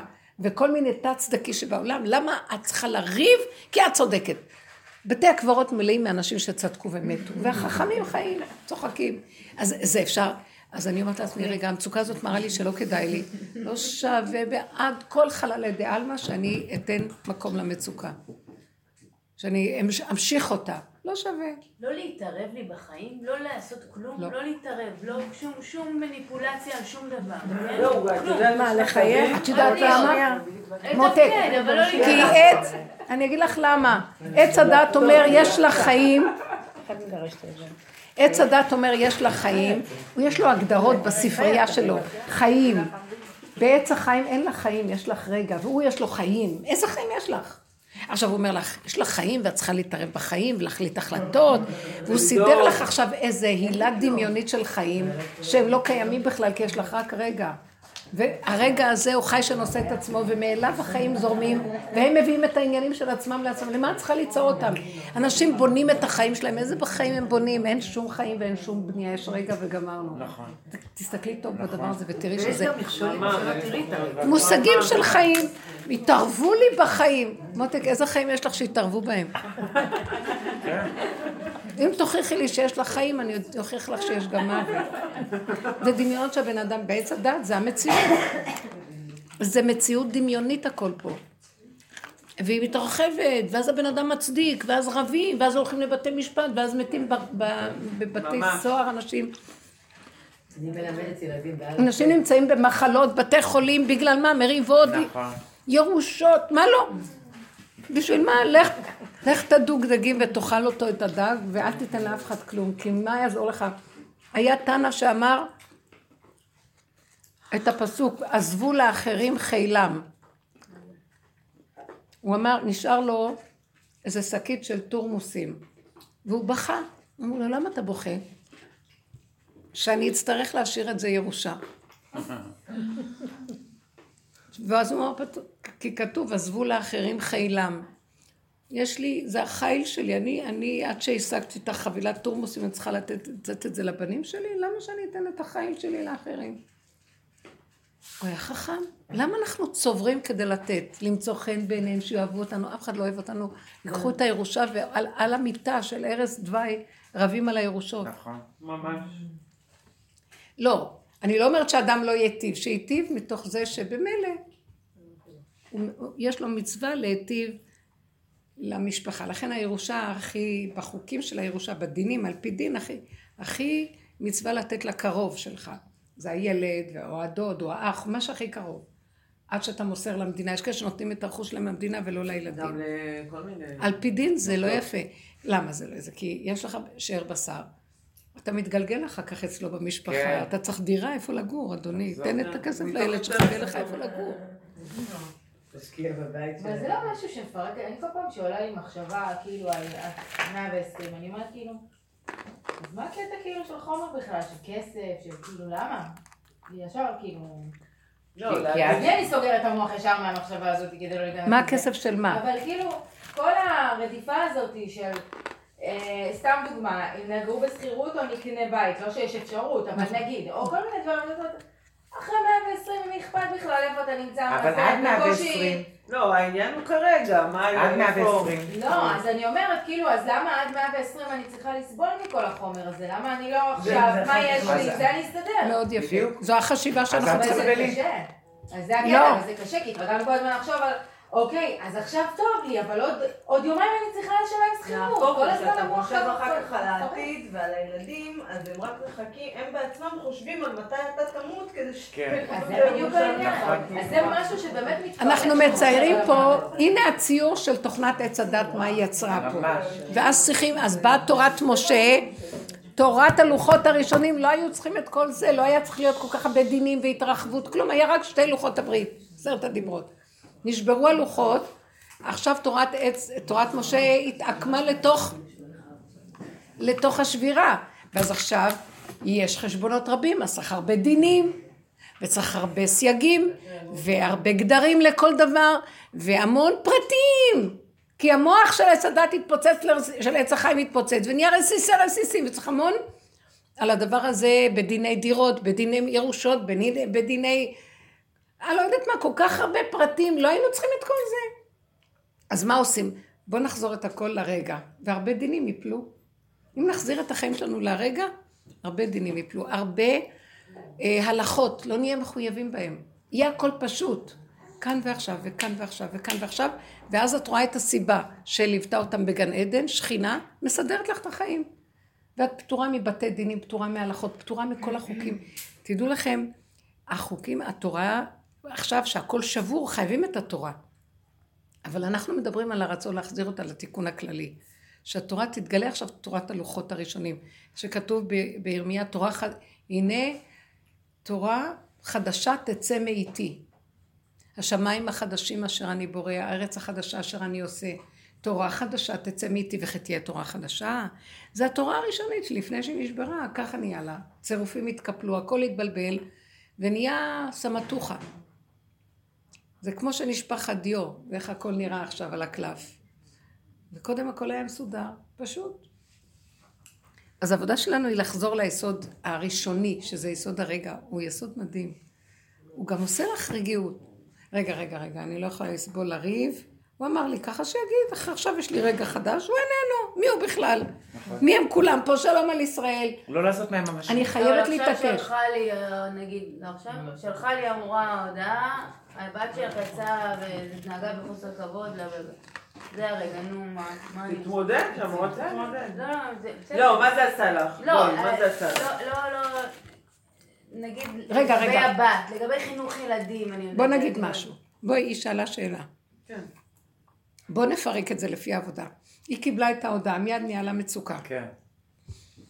תשאלי את השאלה, למה נהיה לך מצוקה? בגלל שאין לי כוח להתמודד עם כלום. לא בא לי לחנך את הילדה שלי, אין לי כוח לכלום. זה המצוקה שלי, לא אכפת לי כלום, שתדבר בחוסר יפה, את כבר מתקדמת, אני רציתי מישהו שתגיד, בגלל שפחדתי על הילדה, ופחדתי שאמרה, ש... מה יהיה איתה, ואיך אני מה נסדר, זה מבינה אותה אבל? אין לה כוח להתמודד. לא מעניין אותי, לא רוצה להביא את עצמי אוקיי, לסיטואציה שאני נכון. צריכה להגיד לילדה שלי, "אה, אה, אין לי כוח לזה, לא אוקיי. אז את מתקדמת, את מתקדמת כבר בדרך, כי את מגיעה אבל זה אחורה גם אחורה. אמת, זה אמת לאמיתה. רגע? אנחנו כבר הולכים אחורה, אחורה, הנה עץ הדת, הוא תמיד רץ. הוא רוצה לרצות, הוא רץ קדימה, עוד מעט הוא יהיה אלוקים, הוא רץ, רץ, רץ. ואנחנו עושים הפוך. אחורה, אחורה, אחורה, מפרקים, מפרקים. כשאת באה אחורה, את פתאום אומרת, גדול עליי העולם הזה. מה היא רוצה ממני? יש לי עוד עשרים ילדים כאלה, דיסלקטים, מה אני אעשה? מאיפה אני אתחיל? וכל הפרנסה הזאת, וכל החיים האלה, ואני לא יכולה כבר לסבול את החיים. אז פתאום את, את חיה את הסכנה, ואת אומרת, לא יכולה לסבול יותר להתאמץ על כלום, והמערכת רוצה רק למשוך אותך לגיהינום הזה של הגדלות. את יכולה, ואת כל יכול, לא רק יכולה. את חייבת לתת לילדה שלך את הסיפוקים הרגשיים שלה, והרוחניים שלה, והנפשיים שלה, והכלכליים שלה, וה... ואת, אז את, לפחות את חיה את הסכנה. עכשיו תגידי לעצמך שהיא תגיד, זו מערכת אחרת, ואני במערכת אחרת. תגידי לבורא עולם, תדברי, זה הדיבור שלנו. עם השם שלנו, הכל יכול. ריבונו שלום, אתה מנסה אותי עכשיו. אם אני אלך לסדר לי את האלוקים של הגלות, המסכן, ולהתמסכן אליה, ולרצות לרצות אותה, ולריב איתה, ו... אני לא יכולה להיכנס לתיבה הזאת. היא תנצח אותי במערכות שלה, והילדה שלי, אין לי מערכות אחרות לילדים היום, אין. אז שהיא תיכנס שם והיא תלמד מהחיים, ואין לי דרך איך לסדר, ככה זה וזהו זה, תשמור עליי. שבסך הכל זה רק אתה קורא לי לבדוק איתי אם אני מתרחבת על המערכת הזאת, או אני כבר או מבקשת ממך, תפתח לי את החוק החדש, תפתח לי פתח לשוב אליך. אני לא יכולה, השיבני השם אליך ואשוב, אני לא יכולה לעמוד פה. את יודעת, הוא יכנ- יכניס אור שיסדר את המורה שתירגע, והילדה תהיה בסדר, ואת בסדר. תדעו לכם, עכשיו מתחיל אור חדש, שהישועות שלו, אתם לא יכולים להבין איך, הם לא, נכון. לא בדרך השכל הנורמלי. בכלל לא בדרך ההיגיון, לא אחד עוד אחד שווה מזוודה, בכלל מה הקשר? ויש ישועה. יש ישועה. בלי זמן, הוא מנצח הכל. גמרנו. לכו על הכיוון הזה. אז עכשיו את צריכה עכשיו לסגור את המוח, לא ללכת על הסדר. אז היא שלחה פתק. אז היא אמרה, אז הוא עשה. אז מה? אני מרגישה שאני את תתני ממשות. לא, אני מרגישה שאם אני לא אעשה משהו, אפילו סתם יגיד לאבא שלה משהו, כאילו אני לא מאמינה שזה באמת יסתדר. אתה רוצה להגיד לך, את לא אני לא אחראית, יכולה את לא מספיק, את לא עושה. להפקיר את הכל, אני לא יכולה אני לא להפקיר מאמינה את זה. שהוא כל יכול. אני מפחדת כי להפקיר את זה. המוח אומר לך שזו הפקרות. יש... מה באמת מפקירה? זה שאת לא לעשות כלום, מעלה את זה נגיד. לקדוש אז רגע, ברוך הוא, שום זה דבר, לא אבל עם בחוץ את גם כאילו. צריכה ל... ל- אבל את בעצמך אומרת שלא בא לך. אין לי כוח, אז נכון. סבבה, אז תהיי רגע, אני רגע, לא רגע. אכפת לי מה אני אעשה, רק שאני לא אתמודד עם זה. אבל כן. אני אגיד לכם אעשה משהו. מבינה? תקשיבו לכללים של הדרך. אנחנו, העולם יפקיר, זה, זה לא טוב הפקרות. תגיד, טוב, אין לי כוח, שלום עלייך נפשי. לא. אנחנו מפקירים להשם. בדיוק. השם שלנו הוא מאחורה. אמרתי לכם פעם שמצאתי בכמה מקומות שפניי לא יראו, אחוריי יראו. האור הגנוז הוא בחינת האחוריים. כי האור מקדימה, יש עץ הדת, לא יכול להכיל את האור, האור הגנוז. אז ככל שאת הולכת אחורה, האור הגנוז בא לקראתך. אז עכשיו, כשאת אומרת שאת לא יכולה, את לא מפקירה ל- לעיצבון ולחידלון ולייאוש. את מפקירה להשם שלך, שהוא נמצא, לא, אבא, תחזיק אותי. מושכני אחריך נרוץ האביאני המלך הדרב. אני לא יכולה, אני אומרת לו, אני לא יכולה לחיות בתוכנה הזאת, זו תוכנה של משוגעים. זה בית משוגעים פה. הכל השתגע. מוסדות החינוך השתגעו, משרדי הממשלה. סליחה, זה לא הגיוני ולא כלום, ואי אפשר להילחם איתם. אז אם כן, בשעה כזאת, את לא מפקירה, הם אמרו, מה זה הפקרות? את אומרת, אין לי כוח. את לא אומרת, אין לי כוח ביוש. את אומרת, לבורא עולם, תגידי לתודעה הזאת, אני לא, הכוח ללכת בתוך תוכנת עץ הדת הולך ואוזל, וזה אתה גורם לי, למה? כדי שאני אתרפק עליך, כי כשאין כוח, אני יכולה או שיהיה לי כוח בכוחנות של אה, גאווה, או ייאוש בעץ הדת. לא זה ולא זה, זה אין כוח למערך הזה בכלל, ואני, איך כתוב בנביא בהפטרה של השבת האחרונה? "ל- לא בכוח אמר השם כי אם ברוחי. אני בעל הרוח שלך, אין לי כוח לכ- לכל הכוחנות פה. זה משחק של כוחנות משוגע. ואני לא רוצה, השם לא מתגלה בכוח, לא בכוח השם, לא ברעש השם. כל דממה דקה אני שייכת אליך, השם תחזיק אותי.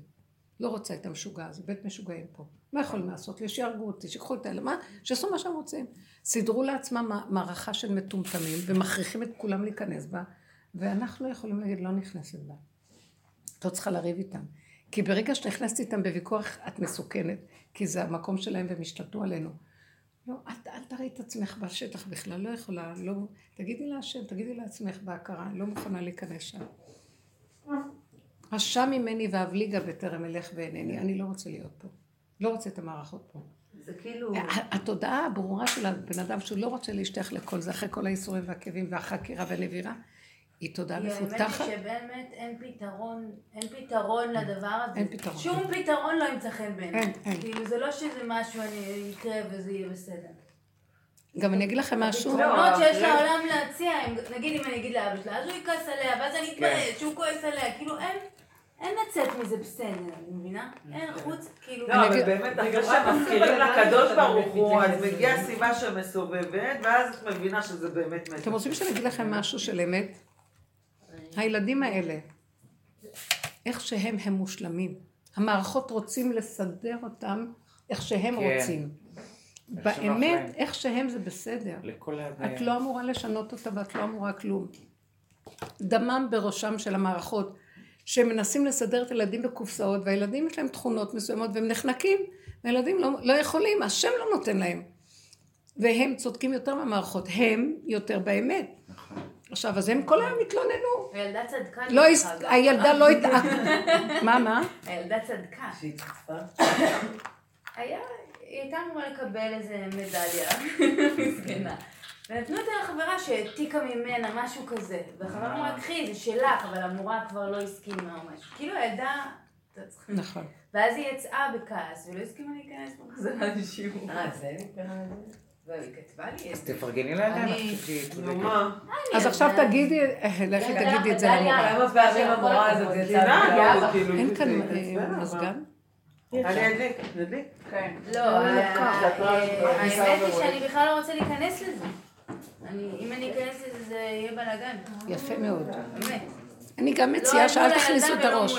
אל תכניסו את הראש. עכשיו תראו, השם בכוונה יסדר שהילדים לא יסכימו, והמערכות יתעקשו איתם, והילדים, ככל שיענו אותו כן. ירבה וכן יפרוץ, לא יסכימו, וזה יהיה תח- תחילת המרד הגדול של התוכנה. יתחילו למרוד, הילדים, הדור הבא לא ירצה את המהלכים האלה. אנחנו צופים שזה הולך לקרות. כשמגיע ניסיון כזה, אני מרגישה שהשם שואל אותי, הוא אומר לי בניסיון. מה? זה כבר קורה, הם לא מגיעים לבית ספר. אולי, אולי 30 אחוז עושים בגרויות, אולי. הם לא מגיעים, הם משוטטים ברחובות עכשיו, בלילות, מאות אלפי ילדים. מסוממים במערות, חבל על הזמן. משהו מטורף. לא ניגשים לבית מה זה ספר. אומרת? עשרות שנים. עודדת. זאת המציאות, תקשיבו. אין זה פה חוץ מה... חוץ מהמערכות החרדיות שהם נורא רוצים לרצות, הכי צדיקים, וזה קשה. הם האחרונים. שהגענו, רב אושר היה אומר.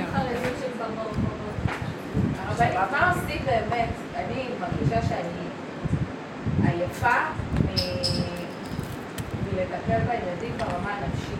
הם כל הזמן מפוחדים. מפוחדים? מפוחדים, יש להם חרדות, מפחדים, כל אחד לפי הגיל והתפיסה שלו, אבל בגדול, כל אחד מהם יש לו איזושהי בעיה. ו- ואני מרגישה שזה כבר שואב אותי, כאילו הי- עשיתי המון בשביל לעזור להם במקום הזה, כי גם אני בתור ילדה הייתי מאוד אה, פרטיה כזאת. ואני מרגישה שאני לא מסוגלת להכיל את זה יותר, ממש ברמה שבא לי, כאילו, די, כאילו, לכו, תפחדו על זה, אני לא יודעת מה לעשות. אני באמת ניסיתי טיפולים ושיחות ולדבר ולהכיל ולא לעשות כלום גם ולחבק ו... די. אין לי מעולה, מזמן היית צריכה לעשות את זה, כי כשיש לך כוח הילדים ימשיכו לפחד. וכשאת אומרת להם, אני לא יכולה להכיל אתכם, אז הם יפסיקו. את יודעת שאת מזינה להם את הכוח של הפחד, על ידי זה שאת דואגת ואת משתפת פעולה. שתדעי שזה עובד ככה. תדעו לכם שהילדים הם תלויים בנו. ברגע שהאימא נותנת להם המון כוח לחרדות שלהם ולזה, אז הם ניזונים מהכוח הזה שאת נותנת. זה טוב שהגעת לקצה ותגידי לו בעולם, אני לא יכולה להכיל את הפחדים שלהם, זה שלך. אז שהילד, את יכולה לדבר איתו ולהגיד לו, זה הכל דמיון ואין שום דבר. יש השם ואין עוד מלבדו והכל זה רק דמיון, אל תדאג. ברגע שאת דואגת והוא והוא רואה שאת דואגת, אז גם הוא ממשיך, הוא מבין שיש עניין פה. יש טיפול כזה וטיפול כזה וטיפול כזה, זה, כל הטיפולים שיש כאן לא, זה לא נותן, נכנסים הילדים גם. אין כלום, לכו על הכלום. לא היה כי אין. אם אין עוד מלבדו, אז זה אומר שזה הכל טוב, אז למה השם לוקח צדיקים? אז למה יש כן. ילדים שנשרפו בחנוכה? אז למה? כן, אני יש לא לי שאלות. שאני אומרת להם, אני לא יודעת. כאילו, כי זה באמת התשובה שלי, כי אני באמת לא אולי זה יודעת. מסקרנות ולא מחרדה. לא, לא, הם מפחדים. יש להם כאילו היקש. אני רוצה להאמין שהקדוש ברוך הוא טוב ושומר עליי, אבל על אחרים אני רואה שהוא לא שומר, אז מי אמר שהוא ישמור עליי? זה אז זה המסקנות שלהם. אני לא יודעת אה, איך לדבר בשפה שהם שאלות של. הם שואלים שאלות של עץ הדעת. והעץ הדעת, העזרה הכי גדולה שאת יכולה לעזור לו, בייחוד שהם ילדים ואין להם עץ הדעת מפותח, זה להביא אותו לעין. אין, לא צריכה להיכנס להיגיון, את מנסה להיות הגיונית ולסדר להם תשובה, ומאחר ואין לך היגיון, אז את אומרת להם שאת לא יודעת. זה לא טוב. זאת אומרת שאת אומרת, יש דעת, אבל אני לא יודעת מה להגיד לכם. לא, את צריכה להגיד את זה, אין פחד. אין כלום. זה סתם נדמה לכם, אין כלום, הכל דמיון, אין, אין, אין. תגידי להם אין. לא. תדעי לך שכולם מבינים את המילה עין. תגידי להם, תראה, לרגע אתה מרגיז אותי, ואני רוצה להתרגז אליך, ופתאום אני אומרת לעצמי, אין רוגז, אז אין רוגז, אז אני לא יכולה להתרגז אליך. תגידי את זה לילדים. תראו, הילדים נורא מגיבים לאמת בפשטות. אין, תגיד לעצמך, יש חרדה, אין חרדה, אין כלום, השם. תגיד, תדבר עם השם, תגיד לו, השם, תעזור לי, אין כלום, תחזיק אותי, תשמור עליי, וזהו. ואם אמרת לו, תדע לך שהוא שומר עליך, כי הוא אמר לך להגיד לך מהפה שלו. דברי איתם באמונה פשוטה, והילדים מאוד מאוד מתלבשים על הדבר. אם את נכנסת איתם להיגיון, את לא תצאי מזה ראש. כי למה מוליד למה שמוליד למה שמוליד למה. את יודעת, הכי פשוט... ילדים, יש להם מוח פשוט. הכי פשוט, כמו יש ש... להם תחושה והם צריכים, אז תגידי להם, אין, אין, זה סתם דמיון, אין כלום. את יכולה להמחיש להם בכל מיני צורות. אני מפחדת מהכלב, הכלב לא יכול לעשות לי כלום, זה רק אני מפחד ממנו, ואני לא, אני עושה כן, כן, כן, אז הכלב ישים לב אליי, ואם לא, אל תולך, הוא הולך. כי לא התייחסתי אליו. אל תעשה עניין מכלום, אל תעשו עניינים. ילדים בשנייה מבינים את זה, והמוח שלהם ישר מתלבש על משהו חדש, והם שוכחים את הישן. כן. תכניסי אותם לעין. אין, אין, אין. מאוד יעזור להם. הם נורא מהר קולטים את העין הזה. וכאן זו תרבות של יש, כל הזמן עושים יש. יש בעיות, יש עניינים, תלכו לטפל, תלכו זה, יש דיסלקציות, יש אבחונים, יש ב... מה? אין אחד שישור אותו בחיים. אבל גם אני חושבת שיש להם, בגלל שאין להם עוד הדעת שלנו, יש להם גם שאלות וכל מיני דברים. אל תלכו עם המוח שלהם. לא, ל- ל- סתם, אתמול נסעתי להביא את הבת הגדולה שלי מצומת סירקין, ולקחתי איתי את הבת בת כמעט ארבע, ועוד אה, ילדה. ושטפנו ענבים לדרך וזה וזה, לא זכרתי אם בירכתי או לא בירכתי. אמרתי להם, נשאר לכם ענבים? אני לא זוכרת אם בירכתי או לא בירכתי. עכשיו, בדרך כלל נורא מתקמצנות על הענבים שלהם, וכל הזמן רבים לי על הדברים האלה. ושתיהם התנדבו, אמרתי, אם הם התנדבו, סימן ששכחתי. כאילו, הבנתי שהשם אמר לי שלא בירכתי. מאוד בירכתי. יפה, הנה פשוט, שכל פשוט לא מעשי. זכרתי אם בירכתי או לא בירכתי, אז כאילו המוח מתחיל מאוד להגיד לך, יפה. "ברכה לבטלה, אתם לא שמות לב לא, לא, מה- לא, לא." אבל כאילו, תשימו לב לזה. אה, רגע, רגע, רגע, זה דבר טוב. שמתם לב, בעץ הדעת, ראית שבתשובה שלה הוא המלך, הוא- הוא- הוא אמר את המציאות. בעץ. הדעת היא תמשיך להגיד, הם נתנו לענבים, מי זה אומר? מי יודע, מה לא יודע? ימשיך המוח כן, לקשקש לך ולשגע אותך. לפני הדרך... בעץ החיים, תשובה פשוטה, יש רגע ויש הנהגה. בתוך הרגע מושיטים לך ענב. כשאת שאלת שאלה, בירכתי, לא בירכתי, מושיטים לך ענב. אז השם אומר לי, תברכי. כן. הכל. כל כך פשוט, והמוח שלנו יגידו, כן, לא, לא, אני. לא יודעת אם בירכתי או לא, הספק ברכות להקל, יש תשובה בעץ הדעת. נכון, זה נכון. בדיוק מה שאמרת, השם נמצא בענב והשם נמצא בספרים. יש כאלה חושבים, השם נמצא בספרים, אז אתה מאמין בספרים, אתה לא מאמין בשם, בוא אמרת את זה. ואז פתאום הילדה חצה, שלי בזאתי שכמעט בת ארבע צועקת, גנבה, גנבה. כן, אז אני אומרת לה, נכון, כאילו, אם לא מברכים אז גונבים בעצם. ואז הבת אומרת לה, את יודעת, אני גם, אה, זה אם לא מברכים על, הפירות, על הדברים שאנחנו אוכלים, כאילו היא עונה לה, והם פיתחו שיחה ביניהם וזה, אז את גונבת, נכון? אז את אומרת, מאיפה הילדה הזאת, כאילו, מאיפה היא מכירה את זה? זה כאילו... אומרים להם, לא, המורות ילדה אומרות. בת שלוש, כמעט ארבע, היא פתאום התחילה לצעוק, גנבה, גנבה. לא הבנתי מאיפה היא מביאה את כי זה. פעם אחת, אחת תגיד, אם לא, אם לא בירכתם אתם גונבים מהשם. אז מיד הם קולטים כל דבר. משהו. משהו. ואז הבנתי ועכשיו אתם יודעים. ולהפך, הבנתי שלא גנבתי. כי עכשיו אתם יודעים. משהו. בעץ הדת אנחנו אומרת גנבה, אז את צריכה לברך, כי את לא יכולה... ב- באמת, גם אם אני אברך, אני כל הזמן גנבה. אני גונבת. כן, עצם המחשבה של אני, אני צריכה לתקן את הגניבה. אני מברכת, אני, אני, אני, אני, אין גניבה יותר גדולה מזאת. האני הזה זה עין, אין כלום, אין עוד מלבדו. אבל האדם חושב אני, ועוד מברך, אז הוא אני גנב. אבל אנחנו לא רואים את זה בתוכנת עץ הדת. כי בתוכנת עץ הדת אין אמת, יש צודק, יש דבר מפני דבר אחר, טמא מפני, או טהור מפני טמא, מותר מפני אסור, כשר מפני פסול, ואנחנו צריכים ללכת לפי מה שההלכה אומרת לנו. אבל ההלכה בעצם כל הזמן אומרת, ברגע שאתם צריכים כל הזמן להתנהג לפי מה שכתוב פה, סימן שאתם גנבים, כי אחרת היה לכם את הלוחות הראשונים, לא את הלוחות השניים. הלוחות הראשונים פטרו אותנו מהכל. עכשיו שגנבנו, אז אנחנו צריכים את כל זה. אז אני אומרת, אה, אז אני אוכל, אז אני לא אהיה גנב. תאכלי! אבל את גנבת! חוץ מזה שאת אומרת ברכה. נשארת גנבת עד יום מותו תחכה לו. נשארנו גנבים, כי אכלנו מעץ הדעת. אז אם כן, הבן אדם כל הזמן רוצה לעשות משהו כי הוא חושב שהוא צדיק. ברגע שהוא חושב שהוא כבר לא גנב, הוא הגנב הכי גדול. אז תדעו, תמיד אנחנו, אז מה נעשה? לא נקיים את המצוות? לא נקיים כי כפה עלינו הר כגיגית ואין לנו בחירה. ועם כל זה אנחנו גנבים תמיד. אדם כזה זה היה משה רבנו, כי הוא היה ענב מכל אדם. כלומר, עם כל מה שאני לא עושה, והשם זיכה לי ללך ולהוציא את עם ישראל ממצרים, ויעקב נתן לי מה זה גילוי שכינה והכל, ועם כל זה אני כל רגע יכול לגנוב. איך רב אושר היה אומר? למה מוישה רבנו נשאר מוישה רבנו, ובילום הרשע נשאר בילם הרשע? כי מוישה רבנו כל רגע פחד שהוא יהיה בילם הרשע, ובילם הרשע חשב שהוא כבר מוישה רבנו. שימו לב, את היראה של משה רבנו, כי כל רגע, כל עוד הוא חי, יצר אביו ויגיד לו, אתה כבר משהו, משהו. מזה הוא פחד, לכן הוא נשאר משה רבנו. אבל בילם הרשע אומר לו, אתה כבר כמו מוישה רבנו, אומר, בטח. האדם צריך, הוא בתוך עץ הדעת, הוא בסכנה. זה מה שלמדנו על... שיהיה כל הזמן יחיה, אשרי אדם מפחד תמיד. וזה היראה הנכונה.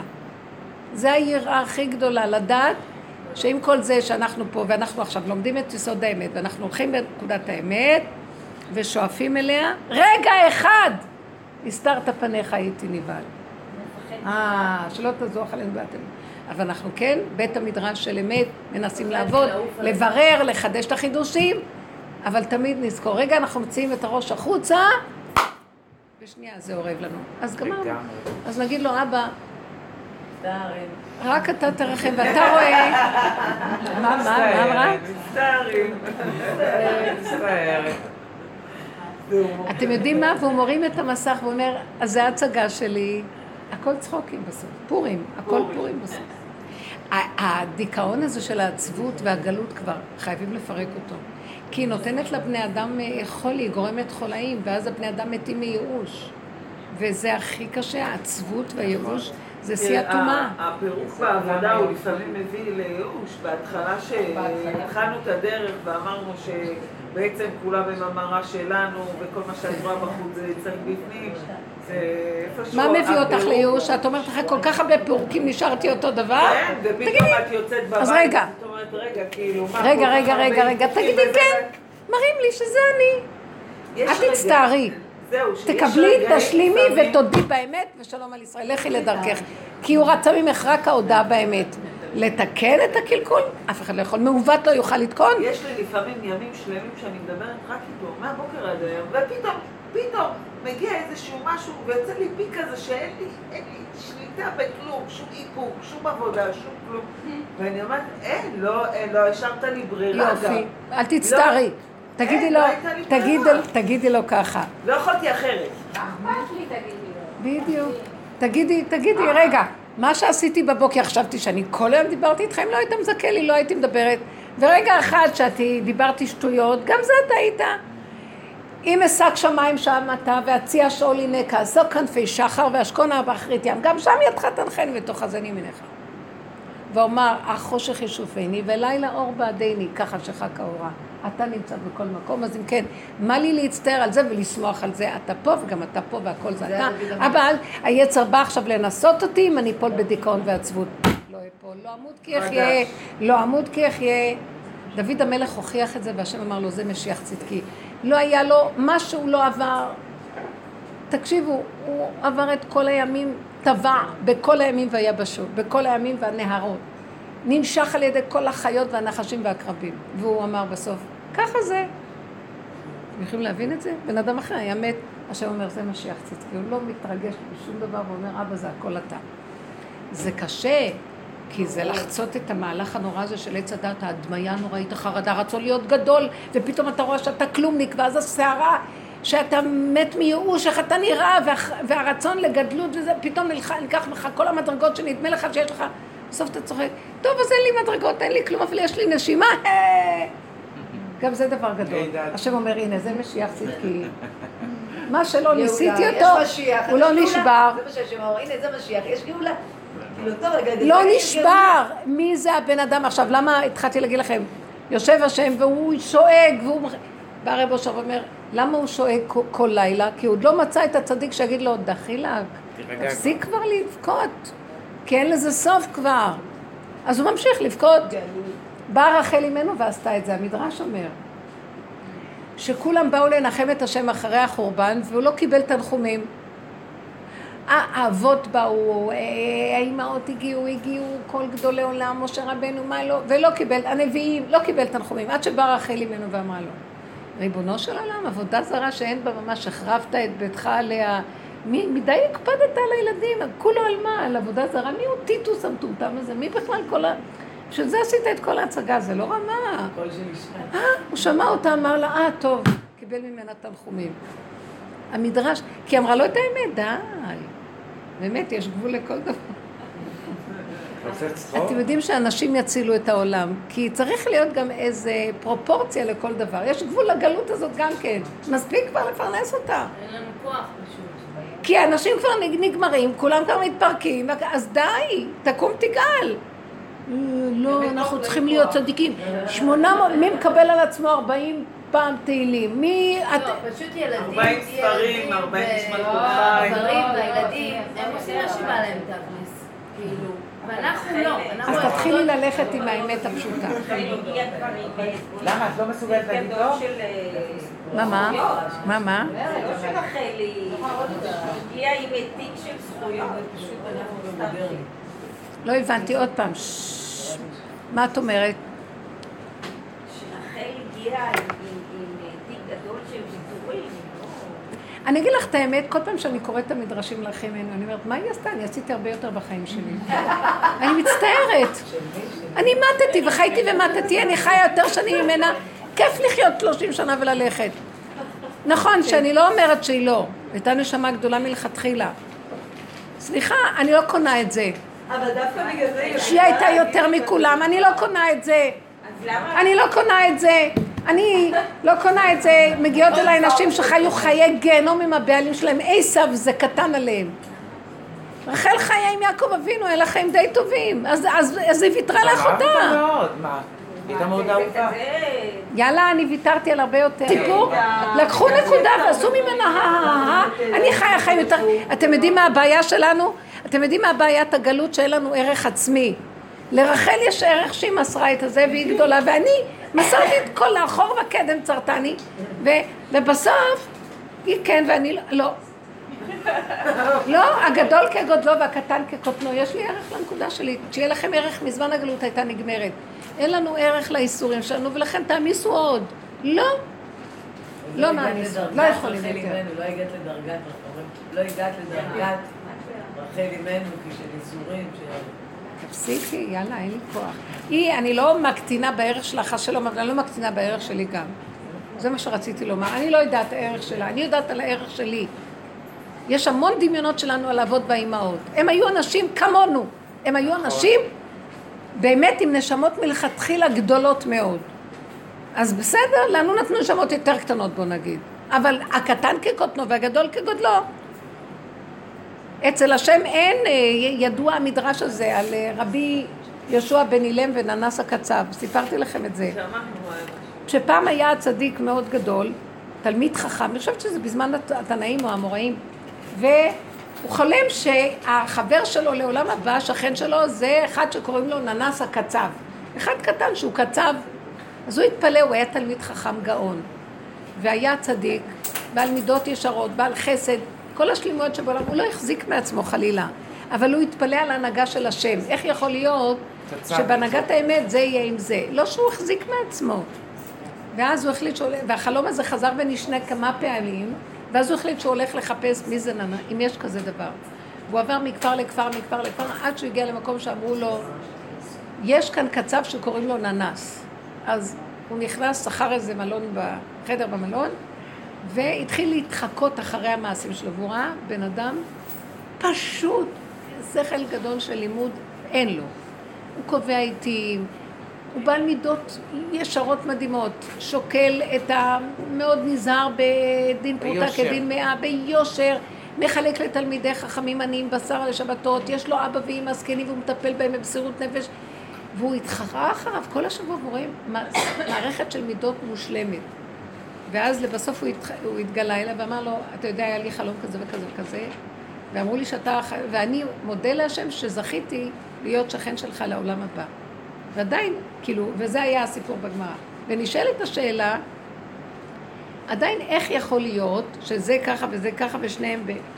אז בתשובה שאני מתבוננת ואומרת ככה, עתיד הקדוש ברוך הוא לעשות מעגל של ריקוד עם הצדיקים לעתיד לבוא, והוא יש, השם יהיה במרכז, והוא יהיה בקוטר שווה מכל הצדיקים, והוא ירקוד איתם במרחק שווה הכל, הוא במרכז המעגל. זאת אומרת, ננס הקצב ויהושע בן אילם יהיו, בק... והם שווים כולם בקו שלהם עד, שיגיע, עד שמגיעים להשם. וההסבר לזה הוא שננס הקצב נולד עם תכונות שהוא לא יכול ללמוד תורה. שכל ללמוד תורה לא היה לו, שכל גדלות להשיג והבנה בעמקות התורה לא היה לו. אבל היו לו יושר, יושר ומידות והוא טיפח אותם ו... אז הוא הגיע למאה אחוז של מקסימום מיצוי של הכוחות שנתנו לו בעולם כן. הזה. יהושע בן אילם לא הגיע עם תכונות של להיות קצב או להיות מה, אבל הוא כן הגיע עם תכונות ש... וגם מערך החיים שלו ששמו אותו בישיבה והוא למד והוא טיפח והוא מיצה מאה אחוז את הכוחות שנתנו לו. שניהם במאה אחוזים שלהם שווים אצל כן. השם. הנתונים שונים, אבל המאה אחוז של המיצוי שווה. זה אצל השם. והמרחק לקדוש ברוך הוא גם יהיה אז לכן זה לא, את לא יכולה להיות מה שהוא, והוא לא, הוא כל אחד נולד עם נתון אחר, אבל את יכולה, אני לא, אני לא רחל אימנו, ורחל אימנו זה משהו אחר ממני. אבל אני מה שאני, זושה לא צריך להיות משה רבנו. שאלו אותו למה לא היית זושה? למה אתה לא מיצית במאה אחוז את מה שאתה יכול? ולדבר הזה אני רוצה להגיד, רגע, גם לי יש מה להגיד. בסופו של דבר הבן אדם יבוא ויגיד, אבל לא היה לי פינה אחת שלא השארתי באמת, ואדם יודע, אנחנו מותשים.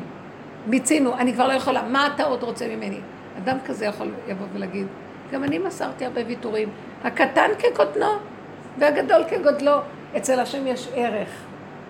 שווה לשני המהלכים, המאמצים, אבל צריכים להתאמץ, להתעקש, לפרק את הקליפה הזאת של עץ הדת, עד שנגיע לתשישות ונגיד, טוב, תהרוג אותי השם, אני לא יכולה לתת לך אפילו עוד נקודה אחת, אין לי כוח לתת כלום. הבן אדם יכול להגיע למקום הזה, שהוא יהיה אמיתי, כשהוא אומר, אני לא יכול יותר, תהרוג אותי. לא נשאר לי רק להגיד קריאת שמע וללכת מפה. הבן אדם יודע את זה, אתם יודעים? אם הבן אדם מתעקש על עצמו וזהו, הוא יגיע למקום הזה. אז על הדבר הזה אנחנו כן, ולא, אני לא צריכה להיות רחל אימנו. לכן, באנשים שלא ממצים, בחשיבה של עץ הדת, לא הולכים עד הסוף, לא מוכנים להישחט על נקודת האמת עד הסוף, אז תמיד יראו את רחל אימנו כאילו היא משהו משהו ואני כלום. כאילו אתה לא מנסה עד הסוף, תעשה עד הסוף ואז תגיד גם אני משהו. זה לא בשביל הערך של המשהו, זה בשביל להגיד, היא מיצתה ועבדה, גם אני מיציתי ועבדתי. גם לי מגיע לעמוד מול השם ולהגיד לו, השם, תפסיק עם הגלות הזאת כבר. כמו שהיא אמרה לו. כי היא מיצתה את הכוחות שלה, היו לה כוחות, תראי, עד גיל שלושים היא חיה. זה קשה, זה מעט. אדם חי יותר שנים, יותר איסורים, יותר כאבים. זה לא דבר מבוטל. למה אנחנו מבקשים אריכות ימים? כדי שיהיה לנו את המיצוי של הפוטנציאל שיש לנו, יהיה לנו יותר זמן למצוא. אני כבר אהיה לנו אפשרות. חמודות שלי, תתעקשו, אין חיים אחרים, אתם לא מבינים, לכו על האמת, החיים כאן מלא שקר הכל, הכל שקר וכזב, אין לך פינה שאין בו, ו, ורק הם אורבים לנו לשתות את הדם. תדעו לכם שתוכנת עץ הדת מלאה נחשים ועקרבים. והוא לא חפץ שאנחנו ניגאל, הוא לא רוצה גאולה. כן, אבל יש ללמוד את זה, ויש לצלול לתוך זה, וזה כבר נכון. עולם אחר. כן, הוא מכריח אותנו לצלול, הוא לא נותן לנו להירחף מלמעלה. הוא מכריח אותנו, עד שנגיע למקום שנגיד לו, אין לי אוויר. אז הוא מרים אותך, שם אותך במקום. שעכשיו הקדוש ברוך הוא, אני מרגישה שאנחנו, אחרי החתונה הזאת יש לי מסר. כן. אנחנו מתחילים להיכנס מעץ הדת לעץ החיים. הרגע וההתחדשות והכל לקחת בקלות ולא להתעקש על דברים, לא לחפור מדי במוח ולהתרחב איתו. עשינו את זה המון שנים. עכשיו אנחנו התחדשות והוא מרים אותנו לכיוון חדש, גילוי אור חדש. אמן כן יהיה רצון. תודה רבה.